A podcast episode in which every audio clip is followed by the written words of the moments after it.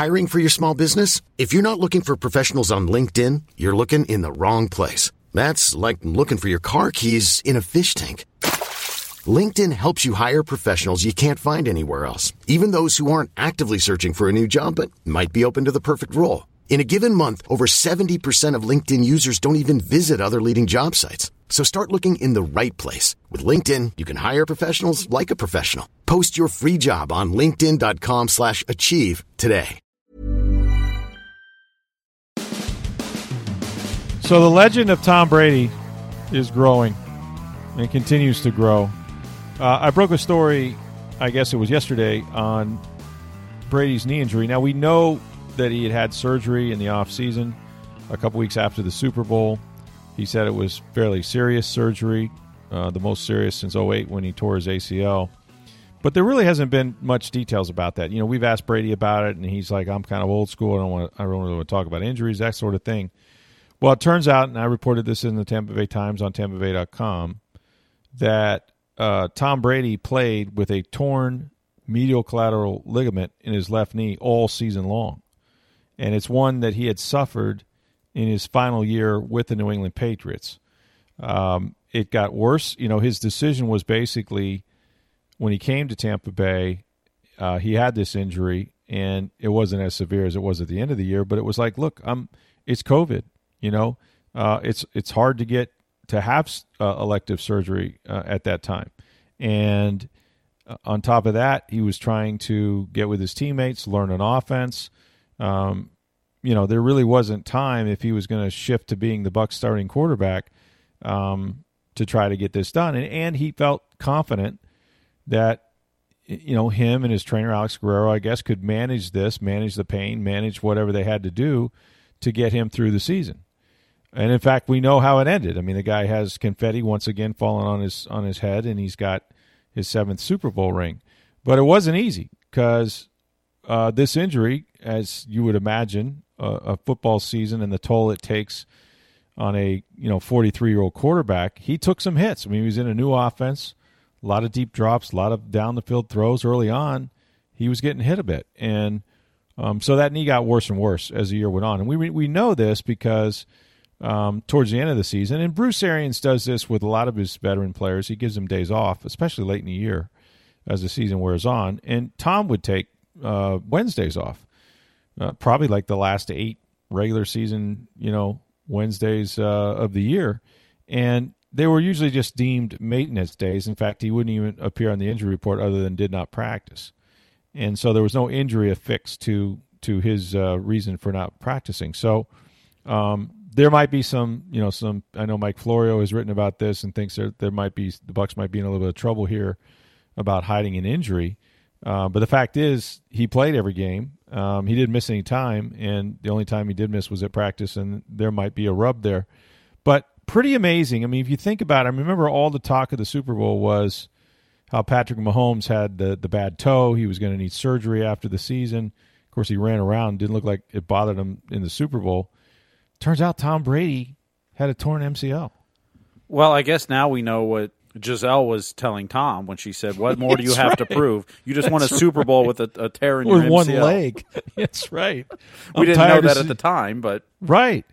Well, you know, I mean, and and look, we know he takes care of his body, and we know, you know, the the TB12 and and, and all, all the plyometrics and things. But now, you know, and, and, Brady said this. He goes, "Look, I I had to spend a lot of time that I am glad I won't have to spend this year on my knee, just getting ready to play. And now we know why. I mean, the guy had an MCL tear. I mean, it's that is not an easy injury. I mean that that's you know the the medial collateral ligament um, basically is the stability of your knee.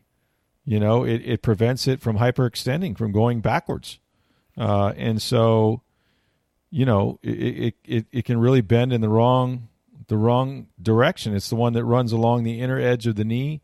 Um, connects the shin and the thigh bones and keeps the knee, knee stable um, and working when you when you're moving around. Now, you know, couple things. One, it shows that you can play on a lot of stuff if you're a pocket passer, right? Like uh, learn learn quarterbacks how to win from the pocket, and you know those sort sort of injuries may not knock you out for the year.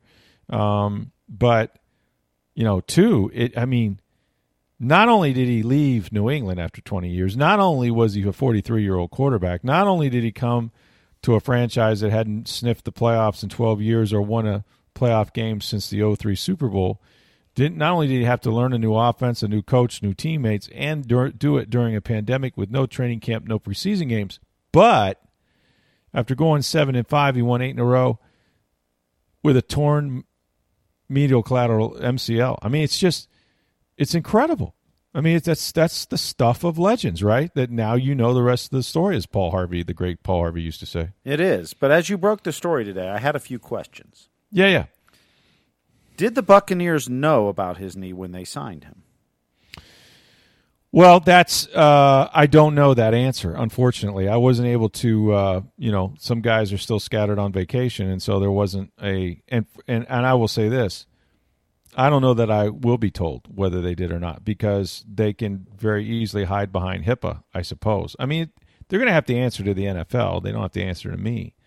But you have to imagine that when a player you know, Tom Brady was a free agent and he agreed to terms. You know how that went down. You know, there were two or three teams involved, and it was going to be the Chargers, the Bucks, and then all of a sudden it was like, wow, word out of uh, New England that Tom Brady has decided to come to Tampa Bay. Remember, he met with Robert Kraft, talked on the phone to Bill Belichick, and so there were news stories about how he, he made his decision and, he, and he's going to sign with Tampa, but. A bunch of days passed and there was no contract. And he was in New York City at the time, or New York, uh, visiting his oldest son, and this was when the world was shut down. You know, you couldn't go anywhere. Um, there was no vaccines. There was nothing, and the teams, the the facilities were shut down, and everybody was sent home. So it wasn't like the doctors could examine Tom Brady. They were not making contact with any players uh, or each other. And so what Brady had to do, and it took a number of days, and I, am sure you remember that there was a lag time. It was like, well, he hadn't signed the contract yet. Well, you know, people, if here in Tampa, when we don't see contracts, they get nervous. Bill Parcells. So um, there was some nervy days there, and then he had to go get an independent doctor, one that he knew in New York, uh, and then the Bucks doctors had to take a look at you know whatever it is they do to uh, to give this guy a physical. One would presume that if you're getting a physical to play football, they're going to look at your joints. You know, they may not do an MRI unless there's reason to, but they're going to move you to move your legs around and make sure that everything is attached and whatnot. But I don't know. See, I don't know. We don't. The Bucks will have to answer to that at some point, but we don't know how this would not have been a thing, you know, in a physical exam, and if so, I go back to the the, the mere fact that Joe Tryon, you know, had a torn meniscus and had to have surgery before he could pass his physical. Or, or, so, or is this a case of, you know, think back to Nick Saban in Miami with Drew Brees? The Dolphins doctors wouldn't clear him, but maybe, you know, obviously somebody else's did. You know, I mean, doctors that, can that have happens. different assessments of it. No, that happens. That definitely happens. And maybe this, maybe the Bucks did clear him. Maybe they they were aware of it and said it's not something that's going to prevent you from playing. And remember now, he played on it in New England. You know, so it wasn't as if um, this was a new injury. I'm sure it didn't get better with time, but if he had this injury in New England, which is my reporting, that that's where it occurred, and he played all the way to the final game. He played, got beat in the playoffs. His last throw was an interception in Tennessee. If he played uh, and didn't miss games, and he didn't, he played every game of the season. Then whatever it was wasn't going to prevent him from playing football because he had proven it. He'd played a, a year on it, so that might have been part of the consideration too. Is that yeah, you know, we all have something, right? Like if you go examine me right now, the doctors probably wouldn't let me play anything, but um, the fact of the matter is, is that this guy's played 20 seasons. You're not going to find a clean body uh, of, a, of a quarterback who's played 20 years. But is it going to stop him? Is there something there that would prevent him from playing football? And I guess you could argue uh, that the Bucks doctors and and whoever did the physical for Brady concluded that no, it won't. And you know what? They were. It didn't. Mm-hmm. Um, yeah, played if, every game. If they were informed of it and knew, then right. and they may have made that assessment. They were correct at the end because yeah. he did finish the season. He played every game. Yeah, it was not something that was going to prevent him from from playing the game or or possibly endanger him to the point where he can't get out of harm's way. He can't he can't protect himself. You know, that's what you look for in injuries is Is this something that's going to put him in harm's way? Is he at risk of of you know further damaging that injury or um, or, or or making himself vulnerable for for another hit? And so the conclusion was, well, you just saw him on film. He played a whole season with New England. There's nothing going to stop him from playing a season on it for us. So, and that's what he did. But again, wear and tear. Um, if you remember early in the season, there was a lot of hits. He was throwing the ball down the field a lot. Um, you know, uh, and that's why they had to adapt the offense. It, it, took some time, but I remember him taking days off, and I remember, you know, um, like I couldn't see, you know, physically, you know, whether he was favoring one leg or favoring the leg that he had the sleeve on. That's the same leg that he had the ACL tear on in 08. So he always wears a neoprene wrap on that knee. So just seeing him walking around with that wrap on doesn't say anything. It just says, yeah, that's that's the knee, that's the ACL. Mm-hmm. Um, so you know, there. Listen, it's injuries, as you know, in every league is has its own unique sort of challenges, and I think um, if teams had their druthers, they wouldn't disclose anything. But there's also HIPAA laws. There's there's different things that are governing that. But you know, the league will decide whether the Bucks uh, ran afoul of their policy or not. And the fact, again, I just keep going back to this: he didn't miss a game, and and the practices he had off may have been in part or in total because we were told as much that it was just a veteran maintenance day. They did it with Ndamukong Suh, they did it with Jason Pierre-Paul, they did it with Lavonte David, they did it with all those guys who wound up playing the whole season. Um, and you know, in the case of some of them, like Pierre Paul, they would put on the injury report that it was his knee because he had off-season knee surgery, and were, that's that's the purpose of him not practicing. But with Brady, when he wouldn't practice, it was just not injury related. You know, just maintenance day, whatever. Um, but now we know that this was a concern. But see, Bruce Arians from now on should just put Brady on the injury list every week, like Bill Belichick well, in that.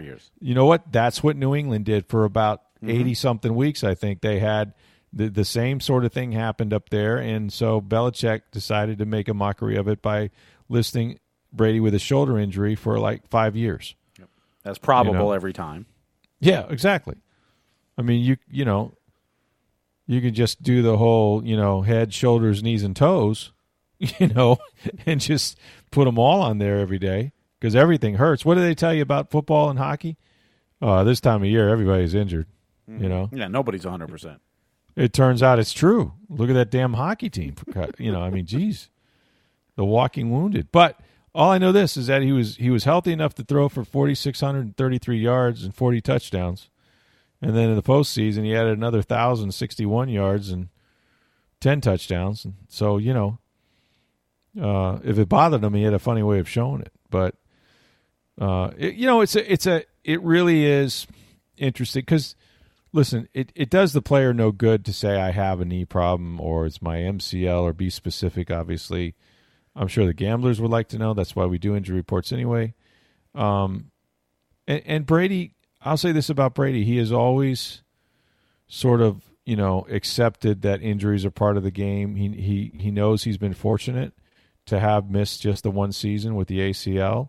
He knows what that's like. It's no fun um, to be on the outside looking in. And furthermore, and, and this is just reality of, of, of a football player, and particularly one like Brady, is that you don't want to take a rep off. I mean, understand that Tom Brady, you know, for as great as he is, and we know how great he is now, was still number 199 out of Michigan, even though he went to the Rose Bowl and was the MVP and all that stuff.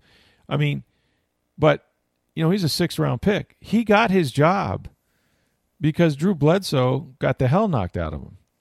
And that's how most players at any position, particularly quarterbacks, but most players get their jobs. The guy in front of them got hurt. They had to take a rep. They had to go into a game. Um, same thing at the right tackle spot or the wide receiver spot. You know, the old Bud Grant, best ability is availability. You get your job only one of two ways in the NFL. The guy in front of you gets hurt or he's not productive. And sometimes he's not productive because he is hurt and he's trying to hang in there and play. So, you know, Tom Brady, of all people, right, built his career because he got a break. You know, he was never going to take Drew Bledsoe's job, not that year. You know, and then when Bledsoe came back, it was a toss up who Belichick was going to play. Certainly made the right decision, by the way. But Brady was not, you know, is not one to advertise. Oh yeah, you know, I got this, I got that. Uh uh uh. He will go out there until he can't, and you know, it, it is it is now going to be part of his part of his lore, just like you know Nikita Kucherov or Alex Killorn trying to play with a rod in his leg. You know, like all that stuff that you find out later only adds to the legacies. You know, it's part of this story. It's part of you know the pursuit of a team goal. And um, I got to tell you, I'm uh, you know, I knew it was bad. I mean, I he had he had said as much, but then when you really see, you know, torn MCL, I mean, that's that's the kind of stuff that knocks guys out sometimes for weeks or sometimes for the year. Quickly before we get to Tom Jones, and uh, we're going to discuss uh, what would prevent the Bucks from repeating Tom uh, Tom Brady injury, for example. Uh, also, whether uh, Jon Cooper is now uh, the leading face on the Mount Rushmore of Tampa Bay coaches. Speaking of the Lightning, it's good to know that in injuries that the Stanley Cup's upper body injury has been fixed. Yeah, it was truly just day to day. I mean, he missed uh, what two days here basically, and he'll be guess, on the road for the uh, start of the celebration tour in New Jersey today with Ross Colton. That's awesome, by the way. I, I guess they got him a first class ticket and got him up there and back right away, right? I mean, are they chartered a plane? Like, yeah, apparently, apparently, the Cup doesn't need a quarantine, so you know it was okay to get to Canada and back. Yeah, because nobody else can, and he must have his own private plane because you know the airlines aren't running those schedules. Yeah. But yeah, Ross Colton, who, I mean, how'd you like to start your career this way? Join the Lightning about mid season, big splash with some goals, scored in your first game scored in your first game, um, you know, and then you get in the Stanley Cup uh, Finals, you score four goals. Oh, but you got the only goal in Game Seven. Are you kidding me? The Stanley Cup game-winning goal. Are you kidding me? Ross Golton. Ross Golton, baby. Yeah. I mean, that's not a trivia question that most people will get wrong in Tampa Bay if they if they witnessed anything uh, regarding the Stanley Cup. So that's that's really cool. So he gets now. I wonder how they do that. Do they do it rookie to? No, because uh, next or? next it goes to Kevin Shattenkirk, who from last year never got his day with the cup. You think it's a blind draw or? Um, I'm guessing regional. I'm or? guessing it's based on you know because Colton's going to well, do a neat. He's going back to New Jersey, right? right? I, I, think. I think. First of all, I don't think the cup at this point is going to travel outside the U.S. Okay. I don't think. I mean, Canada's still kind of locked down. I don't think they're going to send it to Europe at this point. Right. Um, that doesn't mean that won't change, but you know, like if he would, say Victor Hedman wants to go to Sweden with and, it, or yeah, right. if you know if Kucherov wanted to take it to Russia or whatever, and that that happens in a normal year. Um, I don't think they're allowing that, and I, I don't know that for a fact. Yeah. But my guess is it's based on players are like, hey man, these are the dates that work for me. Can, you know, I'm sure there's a master schedule somewhere that they're yeah. plotting this out. I think it, uh, uh, you know, it's what Colton and Shattenkirk first, and then I, I, have no idea what goes on after that. But probably some um, guys got seniority if they want it on a specific day. If you're Steven Stamkos or you're yeah, and, you know, like and it may depend on you know, hey, when your family and friends can get together and who you you know yeah, how yeah, you want to how you want to spend the day, and you know, so I'm I'm That's I'm right. sure someone's a master schedule keeper at the Lightning, or maybe it's For Philip sure. Pritchard, although I'm guessing some of the Lightning's helping in that, but. Yeah. But it's going to make us, which well, it didn't get to do a celebration tour last year. I mean, it it kind of stayed, I think, in, in Tampa or, or Canada, and you know, it went out to a few things, but not not really publicly. I mean, I think Ross Colton, if, if I read properly, is uh, taking it to the rink he skated as a kid for people to come That's take so pictures cool. with it and stuff. That's um, so cool. You know, in in uh, what Robbinsville, New Jersey. So you know, you know, finally getting back to some normalcy with that stuff. So I think that stuff is really cool. I, I that's one of the better traditions in sports. And I don't, you know, like I said, the Lombardi Trophy doesn't have quite as trophy goes. It's it's still a brilliant trophy, but it doesn't have quite the the tradition or the history because there's not just one. There's well, there's one. They make one every year, and, and the names on it too. Ones. I mean, they put your names on it. Right. They got all the grave all the names of all the players and all of that. So Um, that's not part of the Stanley Cup e- or part of the Lombardi Trophy either. Um, but I, I just I think it's the coolest trophy in sports, and I'm glad they fixed it. Uh, I wouldn't want Pat Maroon to have to live with that. Uh, would you Would you allow him to have it again? Absolutely. I mean, he's three cup yeah. guy. Yeah. I mean, you know. Yeah. But look, it's not like this is the first. I, what I read. Uh, what the Red Wings. I think they dented at it a up. Chris Chelios party. It got it basically fell off a table or was pushed off or slid off or. it, was, um, it, it, it fell off a table. Yeah, no, I mean, it was. Know, I mean, you know, or was it pushed? Yeah, well, nobody knows? knows for sure. you know, but it, yeah, it's not the first time it's been. I mean, look, the thing's hundred years old. Yeah, um, it gets drank out of and lifted and carried and yeah. everything else. I'm sure it's probably been dented more than we know. If that cup could talk, Ooh. or what just the, or the cup keepers. That's all you need is the cup keepers. Well, yeah, talk. that too. Yeah, that's true. They know where they have all the secrets. There's no question about that and they have to uh, they have to have good contacts in order to keep that stuff quiet.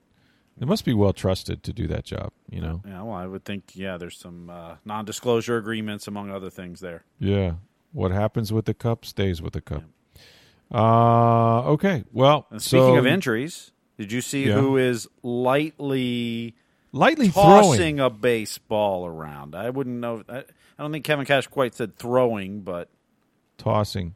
Well, you know how they do it, Steve. I mean, you don't start with a baseball. You usually it's like a sock thing first, right? Okay. Yeah. Um, so he's taking some steps even to get to Yeah. where he's lost lightly throwing a baseball. And we're talking about Tyler Glasnow. Tyler Glasnow, that's right. So he was Um, hoping to come back before the end of the season. And listen, I mean, everybody roots for a guy. I mean, he was off to such a great start and was so dominant, and and you hate that to think that, uh, according to him at least, um, this whole temporary obsession with, you know, the sticky substance that pitchers were using uh, to control the ball and the spin rates, and we saw the averages plummet. Um, then they went, you know, 180 degrees the other way, and were checking pitchers, and they were stripping on the mound, and you know, it got it got so absurd that Glasnow just went cold turkey one day, and he said that you know having to grip the ball differently that's that's what caused the strain on the elbow, and he suffered the injury. So you, you hate to think that his season is over that way, and if it turns into Tommy John next season as well.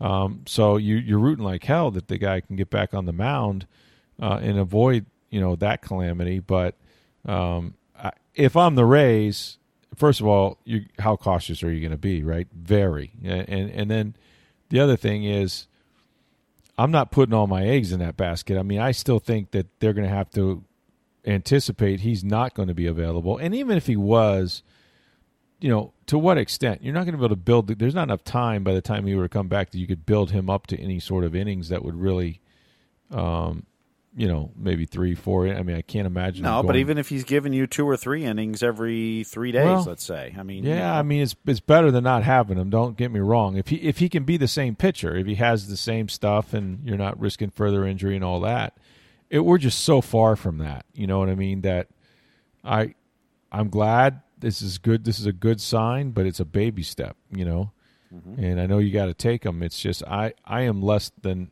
very optimistic. I would, and I saw where Chris Archer is taking an assignment in Durham as well, uh, or not assignment, a rehab a rehab start. Uh, Starting to throw down there is probably going to start down there. So maybe they get Arch back. Look, there's Mm-hmm. you know, there's a number of pitchers. Nick Anderson's another one that they could see before the end of the year. Yep, he's starting uh, his process back. Oliver Drake apparently had a little bit of a Oliver setback, Drake? but Yeah, uh, that's had a not good. neck or something issue that slight setback. But yeah, they're Right. hopefully going to get some guys back soon.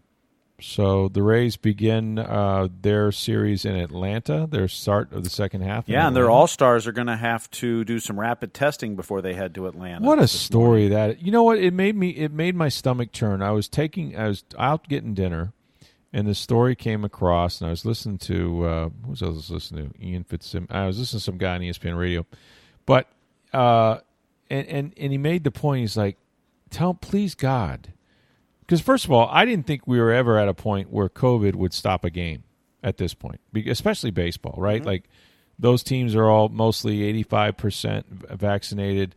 Um, we saw the Yankees come into Tampa Bay. I think they had four or five guys that were under contact tracing, coaches, whatnot. They didn't stop the game. They played the game. They played the series. Um, we've not seen that, and I with this new variant, which is burning up the country again. For those of you who are not vaccinated, I'm I'll get on my soapbox. I don't care what your politics are. I don't know why it's political, but you know, if you have a good medical reason or a personal reason you don't want to have a vaccine, that's fine. Um, however, uh, we haven't had that problem in sports for a while. I know the NFL still has its challenges trying to get their players vaccinated, but you know, stadiums are open now to full capacity for the most part, and we've been rolling. And to see a game canceled between the Red Sox and the Yankees, which was, by the way, the only sporting event on television. Not so. You know, I'm watching the uh, Gold Cup Group B, United States versus Martinique, as we tape this. So, well, United okay. States is up two nothing. That's if, my uh, bad for not a win today, that. and they advance to the uh, knockout stage of the Concacaf Gold Cup. So I know you're a big fan. Well, no, I'm not actually. Um, I didn't know it was on, but if it was on and I knew it was on, it might be something I would watch because there's nothing else. I can't find anything else. But but to have this game canceled is sort of a sobering. Oh no, you know. Um, I know uh, they just they were having their Big Eight media days in Texas, Big Twelve media days. That's how old I am. Big Twelve media days in Texas, and uh, the commissioner down there of the league said he wants every player and every coach vaccinated, and he knows that that probably that's the goal, and it probably won't happen. But he said, you know, they've decided, look, if your team, uh, for whatever reason, doesn't have enough players because of COVID, and you you can't play, it's a forfeit. They're not remake. They're not, you know, rescheduling games and. We're not going to have Tuesday teams. night football this year. No, not in the Big Twelve. They're not, and and I, you know, they plan on playing in front of fans. I mean, this is now this these are live events. You're going to have to give refunds, and you know it's going to be it's going to be your responsibility to have you know your protocols or your players vaccinated or whatever in place. And then if it sweeps through your campus or sweeps through your football team, oh well. That's that's his stance anyway. We'll see.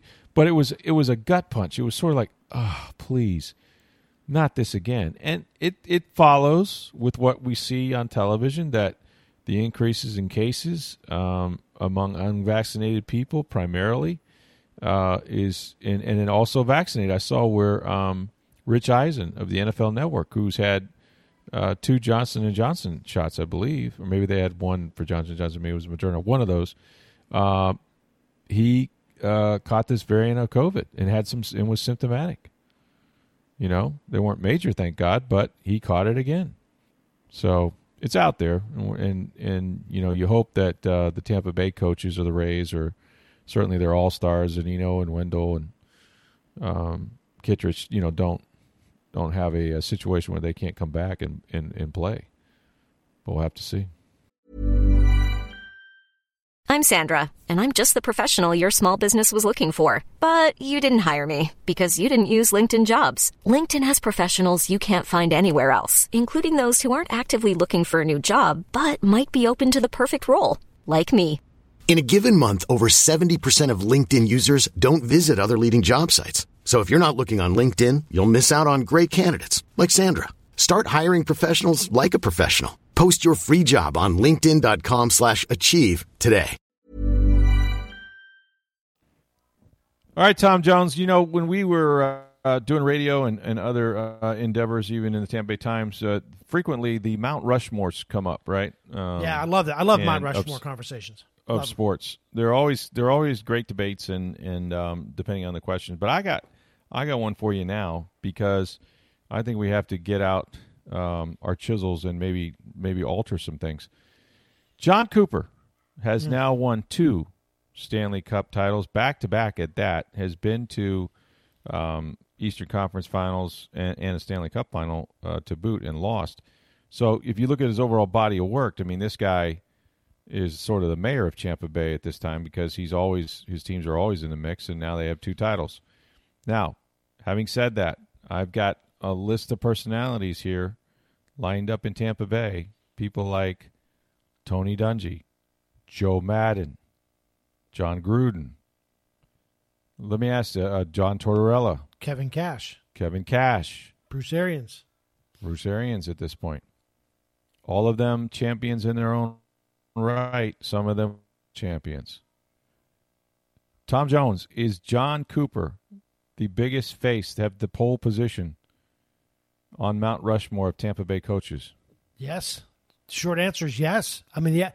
I, really? Yeah. I mean, he's back to back. He's won back to back. He's the only guy with multiple mm-hmm. championships. Mm-hmm. Um, look, he took over a team that was lousy. I mean, they were they fired their coach. He took over at the end of a season. Well, now hold on. He they did fire their coach, but the the year before that, their coach went to the Eastern Conference Finals. But Guy, it, Guy Boucher it was a couple. It wasn't like there was, was, it was a couple years prior. Was it, it two years prior? Yeah, yeah. Okay. I know. I but you're. I see your point. You can. It's make, not as if there was no that the, they the weren't dungy bad. They weren't they like Bucks anybody. Bad. No, yeah. they weren't as bad as the Bucks were when. In fact, Tony some Dungy. people were surprised that they fired Guy Boucher at the time. Yeah, I, I, in fact, I wrote a column at the time arguing against it. I sort of said mm-hmm. that it was as much this as much as on Steve Yzerman as, as it is on Guy Boucher. Now, history has proven that I might have been wrong about that because not Steve Yzerman's gone on to have great success and Guy Boucher not as much. Um, but um, but I mean, it's not as if Cooper took over. Now Cooper's not Gruden either. You know, he's not. Maybe he wasn't Dungy in terms of what he inherited, but he didn't inherit what Gruden mm-hmm. inherited either.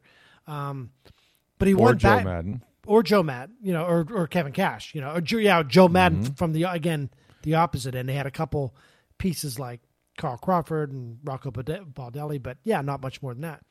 Um, but I mean, I think too, to like number scoreboard, right? I mean, that's ultimately I think what this comes down to. And you mentioned it too, Rick. He took over a team that it was not very good. We we maybe not horrible, but not good. Took him to the playoffs the first year, um, his first full season. Um, they got swept, but they were also they had no goaltending basically that year. Um, and then uh, at least for the playoffs.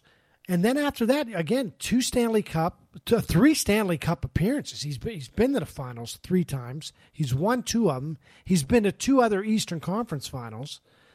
Um, the times that they that that they went to the Eastern Conference finals, they lost to teams that went on to win the Stanley Cup. So, I mean, this team came within you know a few goals here and there of, of playing in six Stanley Cups and and maybe winning a couple more of them. So I I, I think it's a no brainer. I I don't even think it's close at this point. And yeah. yet, and yet, and I'll just say this: two short years ago, they have the best record in hockey, one of the best ever, score the most points, whatever, and they get swept by Columbus. And despite all that previous success that you mentioned, but not not since, Jon Cooper.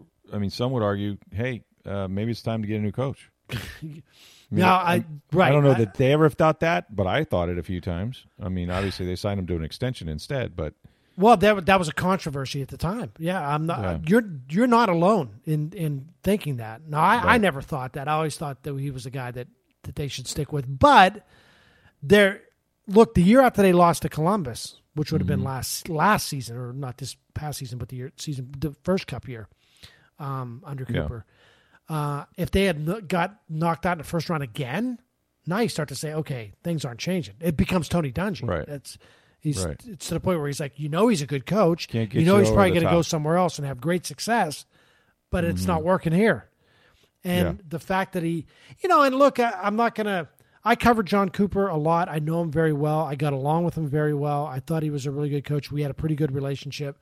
Um, but there were there were people, and I don't I don't know that it was accurate, but there are some people who who may have saw a different side of him who thought he was arrogant, thought it was sort of. Um, you know, it's sort of not not sort of a my way or the highway type of attitude, but he felt like very rigid in his beliefs, and mm-hmm. this is going to work because it's worked everywhere else I've been.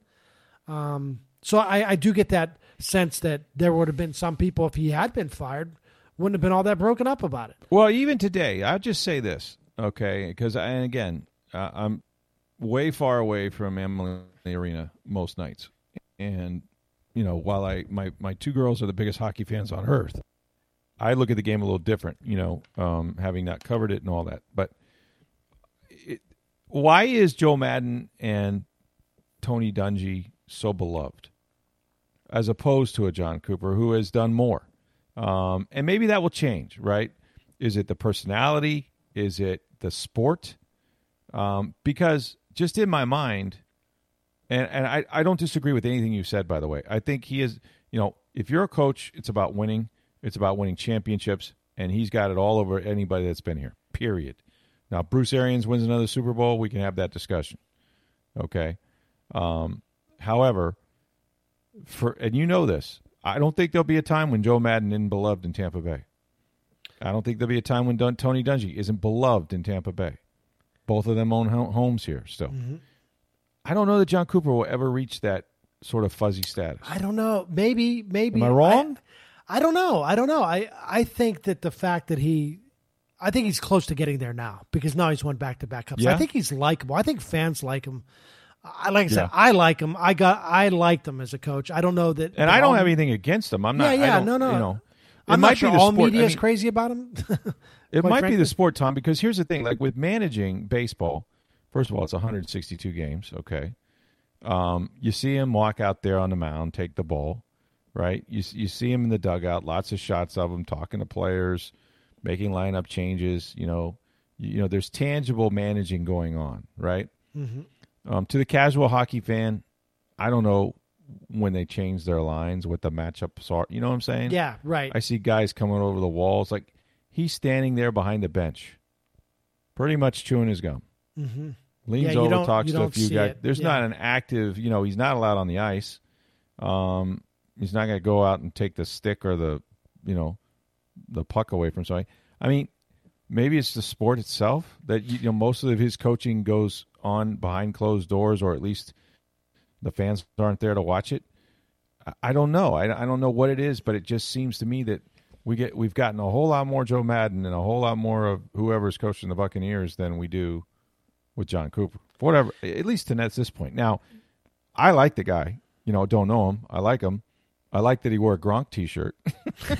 Thought that was I, good. I tell you what, Rick, he's one of the like smartest human beings I've been around, and I don't. It's it's weird. Like there's some guys you just you vibe with, and like mm-hmm. Cooper and I, like we're on the same wavelength. So, oh, so you're, you're one of the smartest guys too? Is that what you're saying? I don't. I think I understood. Is that what you just said? Well, I think that's I what I heard. We all know that. Yeah, like Dirk Dirk Koetter and I did not get along.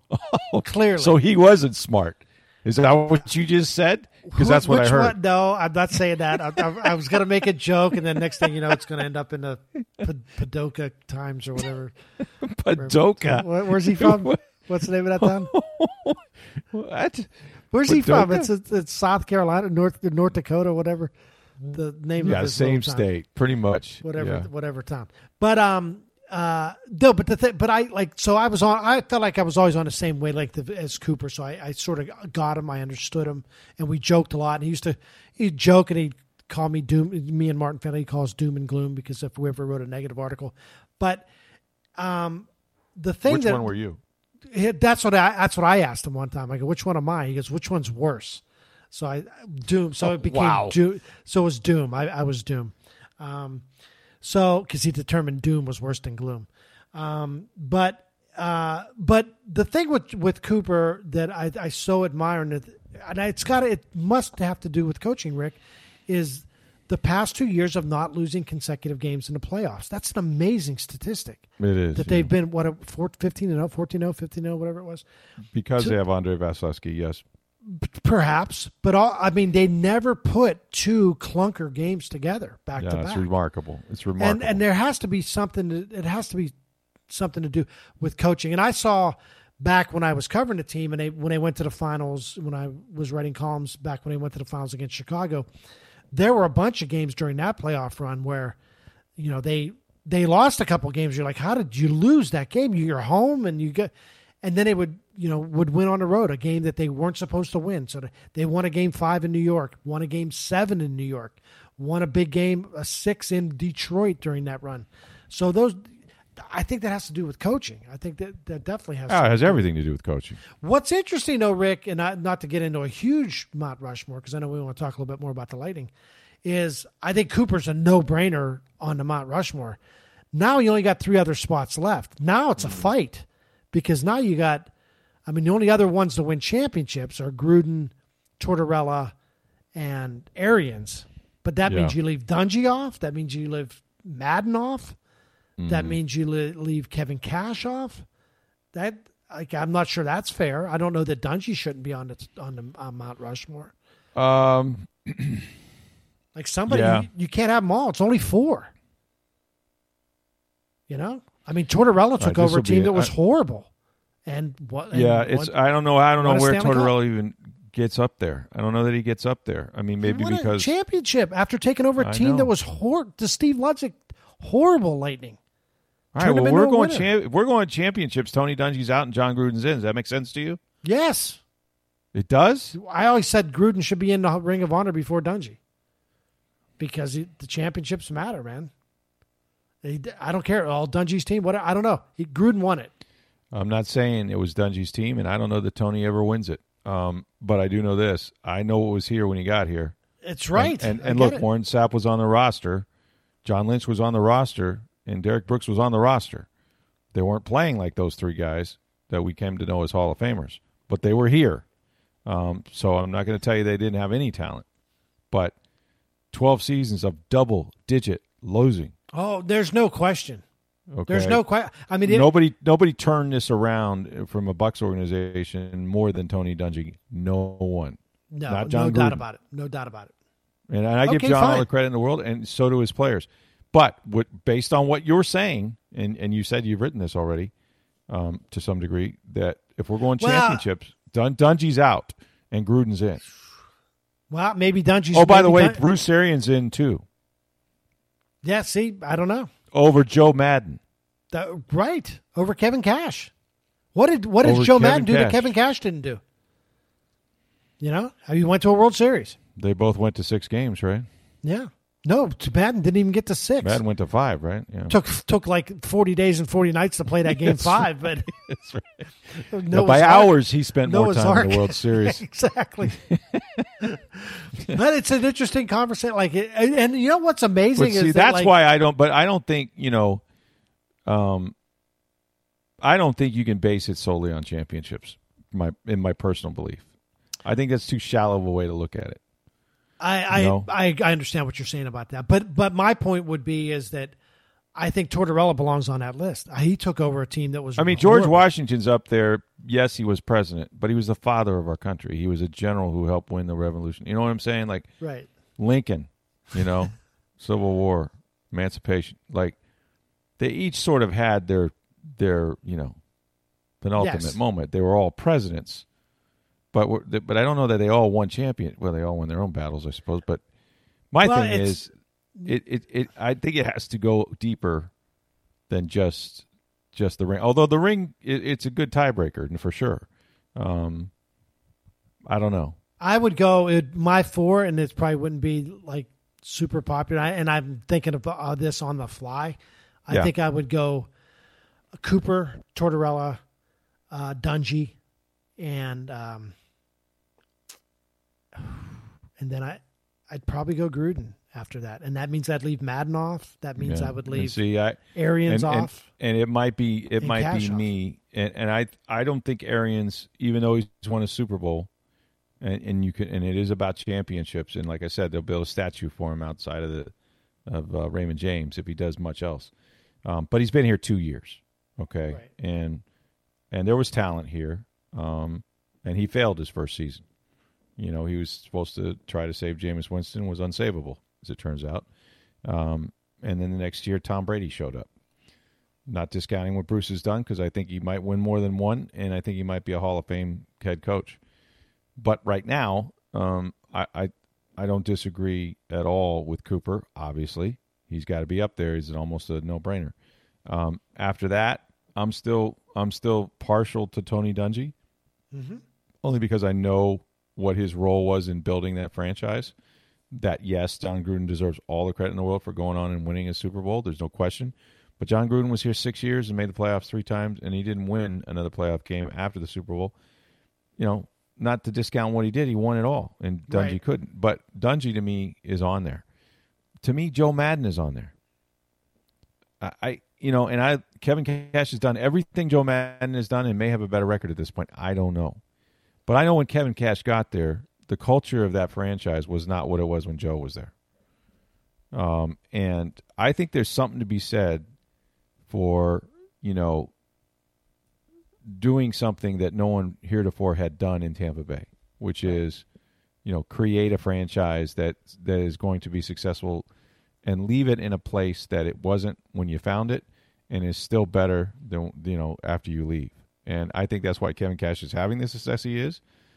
Go you you know I'll going all the way back to the ownership and all of that. I think it starts there, but um, to me, Joe Joe was you know was special and made the Rays popular and fun and winners. And you know uh, he didn't win a Super Bowl either. So to me, those three guys I think have to be in it. We can debate them all to death, and you wouldn't be wrong.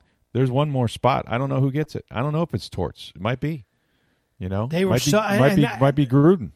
Yeah, no, I I mean I tend to lean towards Tortorella maybe because I'm a hockey guy, but also I, I covered some of those teams before Tortorella was. I mean, well, that's why my point is. Like he's sort of like Dungy and Maddon in that. Sense. Yes, yes, and that's why that's why I would See give I mean? him a lot of credit. I mean, the year, like his first year with the Lightning, they won 27 games. They, you know, it was like they had 69 points. The year before he took over, they had 59 points. This team, like the, these Lightning teams under Cooper, they had 59 points by like Christmas almost. Um, and then and then he went and then he wins the cup. Now he didn't do a ton after they won the cup. Uh, yeah, that's true. You know, they Mm-hmm. they made the playoffs, got knocked out. I don't know. They won another series again after after they won the cup. So he's very similar to, to Gruden in that aspect. But it's interesting. It's uh, but yeah, but Cooper. I I think the one thing we can agree on, Rick, is that of the four, I think Cooper's there. There's no question he's a lock on that. He might, might be, be the, the only lock. He might have the only the only one that is a lock. I don't think you could make an argument uh, ever against him at this point. Uh, we got more to talk. And he's not about. done, by the way, either. They're not done. N- no, hell, heck no. I mean, listen. as long as they have 88 in goal, they got a chance. Thank you, thank you. Yeah, that's that's about fifty to seventy five percent of the battle right there, my friend. You're right. Your your peak your PK looks pretty good. 88% of the battle. Yeah, there you go. Exactly. Oh, and he's by the way, he's 26. 26.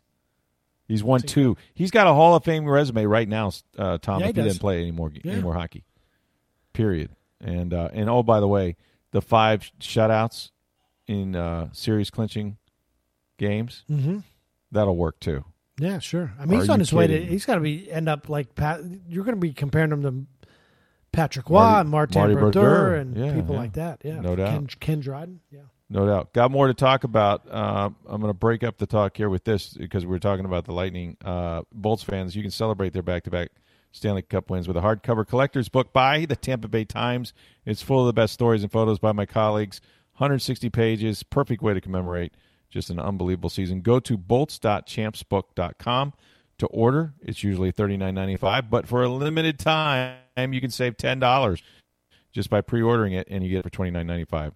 That offer expires August fifth. So go to www.bolts.champsbook.com. Is there going to be Let a me hit you photo of how Patrick, uh, how Pat Maroon broke the cup, or bent it, or did whatever he did to it?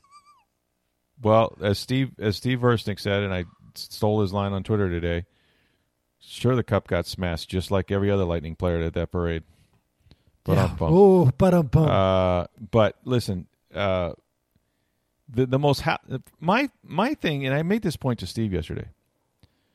Isn't there a guy you have one job, right? You know the guy's name, the blonde guy. the- yeah, Phil you know, Pritchard is. Phil yeah. Pritchard. Okay, so he has one job, right? What's your job? Protect the cup at all costs. Protect the cup, right? Make sure that they don't lose it, that they don't. Uh, I mean, they damn.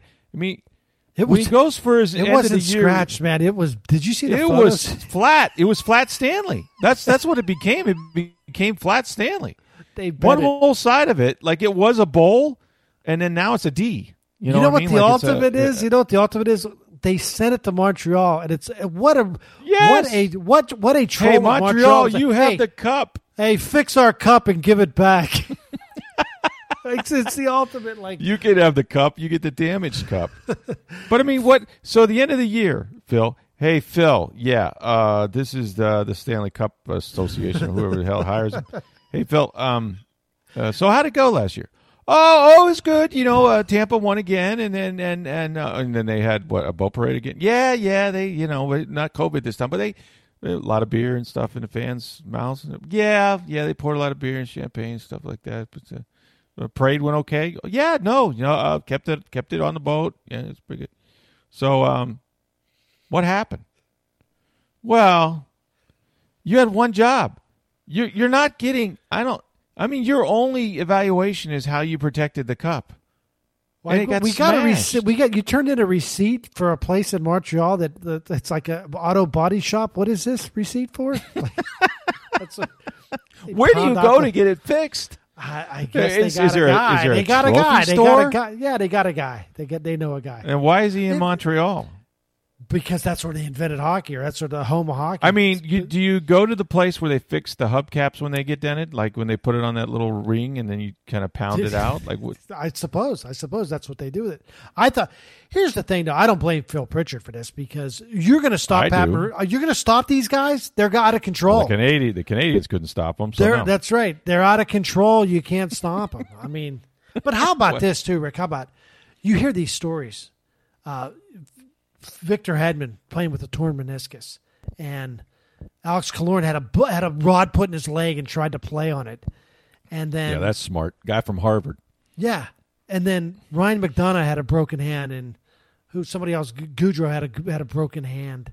I mean, Tom, you covered a Stanley Cup team, and I just remember Ruslan Fedotenko having his face planted against the wall a couple. Yes, and having a conversation with me, and then three minutes later tried to have the same conversation with me and didn't realize he had the first conversation. That's not. That's not I'm not kidding. That really that's happened. a true story. I know. True story. I know. And and I and I I'm not and the sure, next night scored sure both goals. It, it, certainly, yeah. Uh, most definitely concussed. Scored two goals the next right. night. Right. I'm not sure that the NHL had their concussion protocol. There was then. no con- concussion protocol that back then. But you're right. I mean, it was one of the worst hits I've ever seen. But you covered a team that won the cup, and you know, I mean, it looks like when they take that shot and there's blood running down all yeah. their faces, they look like they're coming home from a battle. Yeah, Marty. Remember, everybody remembers Marty St. Louis' face and yeah. got a tank. But I mean, face. have you ever known? Uh, uh, uh, did you ever cover a team in, in, the playoffs that were that that got that paid this physical price for? I for can't remember. I can't remember. Uh, at 2014, maybe there were injuries that we didn't know about or never found maybe, out about. Maybe. Um, and and certainly guys were dealing with it. And this happens every year. You hear these stories at the, at the end of the playoffs where oh that guy was playing with a cracked ankle and this guy had a separated shoulder. But this like this year. Now I know in the 2015 team that went to the final, they lost to the Blackhawks. Uh, ben Bishop like had a partially torn groin. We all know that Tyler Johnson had a broken wrist. Um, Stamkos was banged up, I believe. But this here, oh, I didn't. Even, we didn't even mention Kucherov had, had a cracked rib or whatever. Yeah, cracked rib. So yeah. and and it was you know getting injections in between games at hospital. Had to go to hospital because they were worried about puncturing his lung. Um, oh. I don't. I don't remember. No, I don't remember anything like this. Uh, I don't think I ever covered anything like this. Again, maybe maybe I I, I did. I you know, I covered some other Stanley Cup Finals that didn't involve the Lightning. A Detroit, the Detroit back-to-back Cup teams. I covered them. Um, covered a couple New Jersey teams that won cups. And you go to the locker room afterwards and you see them and they're all banged up and everything. But I don't remember anything like this. It was so bad that the general manager Julien BriseBois suffered while he was talking about it a damaged tear duct. And, yeah. a, and and some moisture ran down his face, which he then blamed on a cold. Um, that was that was, by the way, and I've said this the other night. That's as good. No matter watch those that three minutes of that press conference. That's as good a postseason end of press conference, season press conference on any sport that I've ever seen. Yeah, that is so compelling to listen to him talk about the sacrifice that his players had made and what it takes to win a Stanley Cup. I mean, it was really it was stuff. really it's uh, it reminded me a little bit of there's a documentary that came out a few years ago. HBO did one on um, the Miracle on Ice team that won in '80. Yes, yes. And at the end of it, they're just the guys are looking back at, at just what they went through, and obviously we knew at the time it was a big deal if you're old enough to remember the '80 Olympics. It, and you knew Herb Brooks too, right? Well. Right. But we at the time we watched it, we knew it was a really big deal because it sort of took over the country and all. But it's it's the legend's even grown more. And now looking back and to see some of the interviews and it, and on that documentary, people at the end start breaking down about just how special that was. And I'm sure that's a little bit. I'm not comparing this Lightning team to Miracle on Ice, but just the, well, the just, you know, yeah. just what it made. Like Julien BriseBois will never. These guys will never forget this. That's no. that's what when Tim Taylor talked about winning the cup. Um, you know, you win the night, and you guys will walk in history together. Like, that's true. yeah. yeah.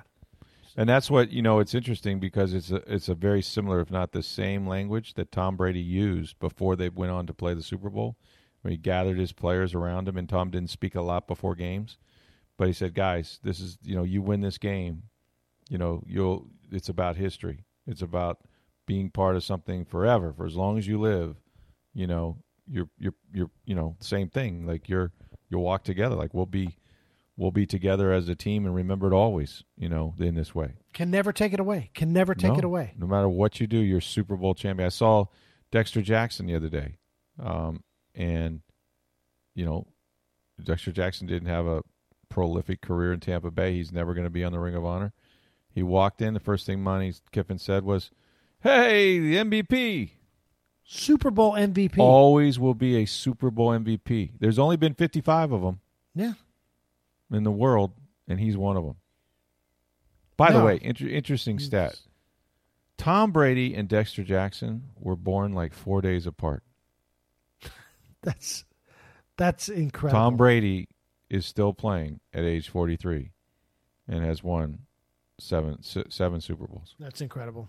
And both are Super Bowl MVPs. Yeah. One is still very much playing, thank you.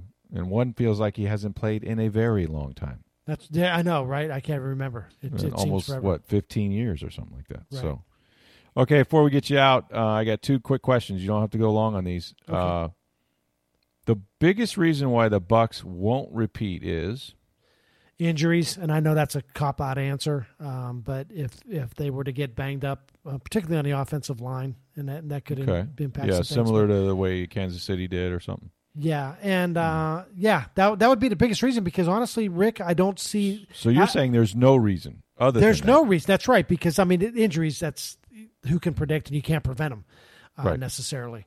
But um, I don't. If I were to tell you they were going to have relatively relatively good health, that, I think they're we, in good. I think they at least get there now. Really. Um, as far as you know who they would play, yeah, we never know during the course of a season how things play out. Teams that you think are going to be good turn out not so good and vice versa. Right, but right. I don't it's not as if I look at the NFC and my immediate answer is like, well, I just don't know if they can beat New Orleans. I think New Orleans is going to be or mm-hmm. oh, no, all those teams well, Green Bay has the Rodgers situation. Right. And even and even if he comes yeah. No breeze, you know. right, right. What, so I don't I, I, don't look at their schedule and say, "Oh, I don't think they can win enough games to get back to the playoffs." Or it's yeah. you know it's fraught with uh, hurdles everywhere. I I honestly I do think they have the best team in the NFC, and if if they can stay relatively healthy, I, I think they're the favorites.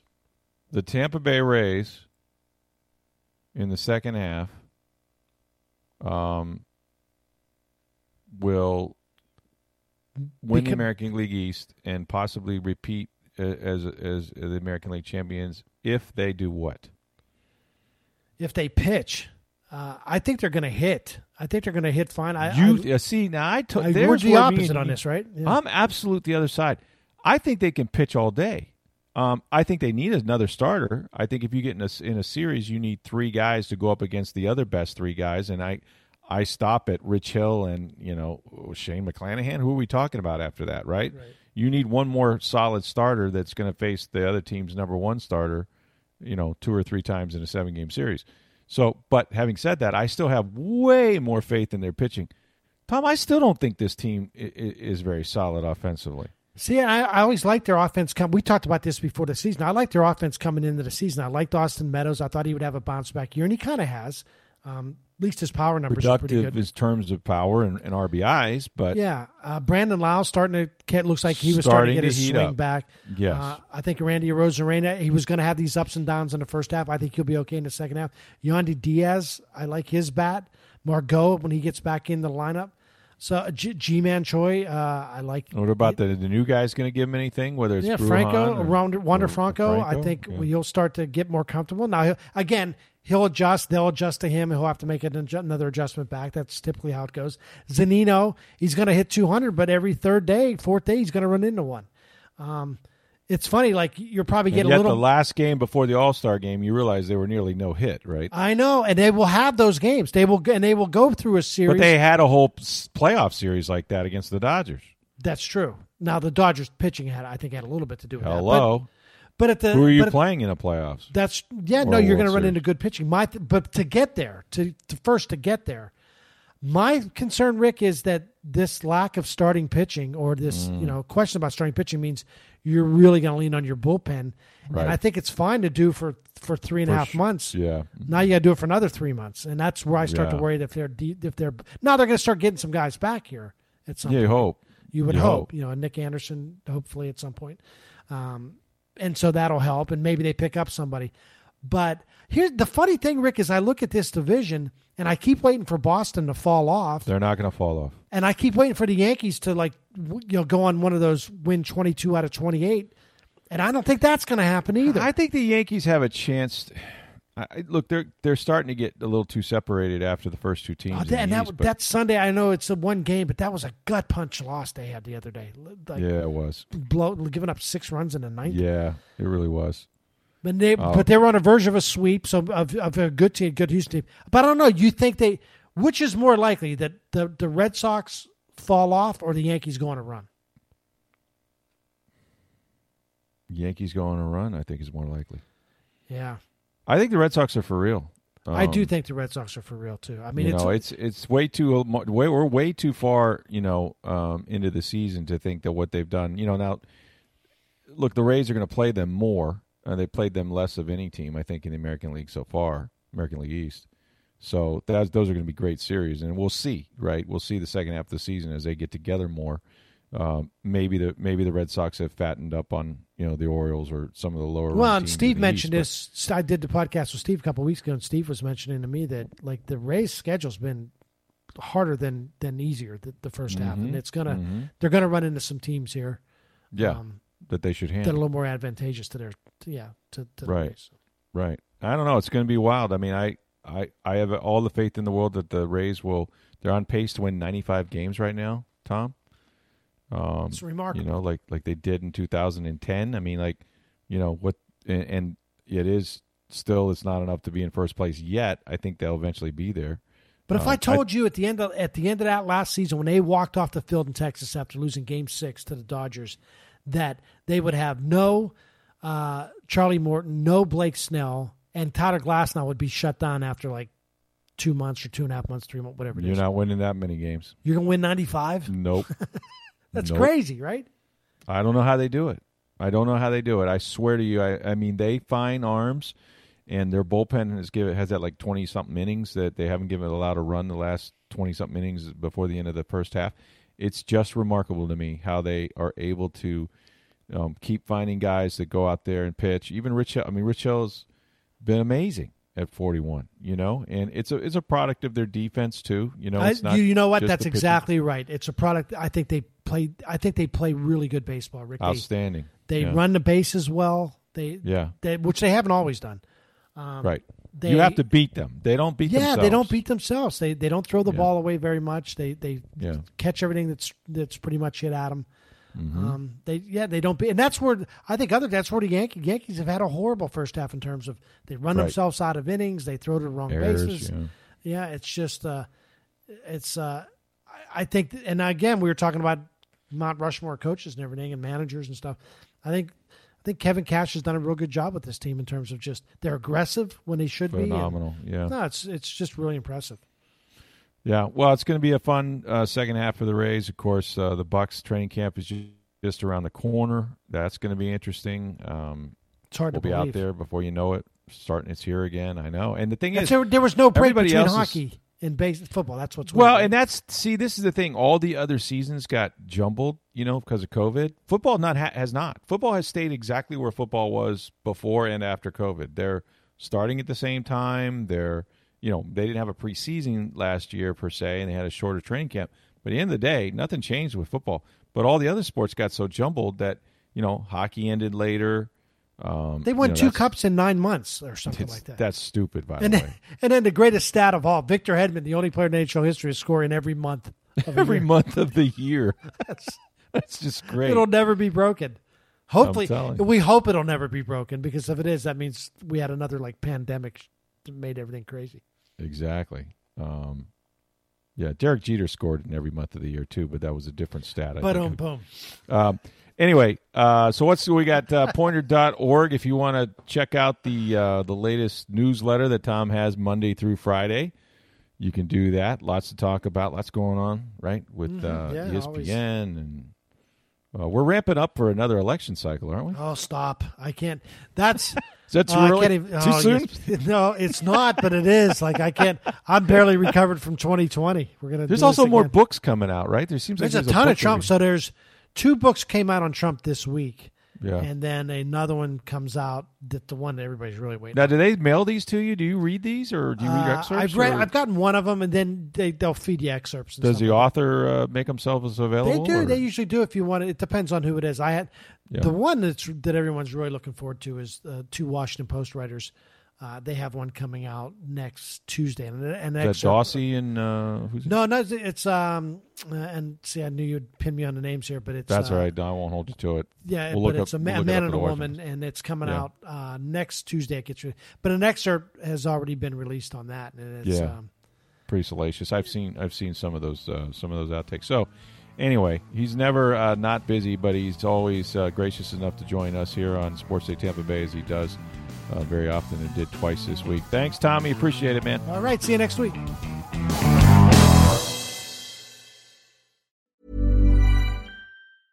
Ever catch yourself eating the same flavorless dinner three days in a row? Dreaming of something better? Well, HelloFresh is your guilt free dream come true, baby. It's me, Keke Palmer. Let's wake up those taste buds with hot, juicy pecan crusted chicken or garlic butter shrimp scampi. Mm. Hello Fresh. Stop dreaming of all the delicious possibilities and dig in at HelloFresh.com. Let's get this dinner party started.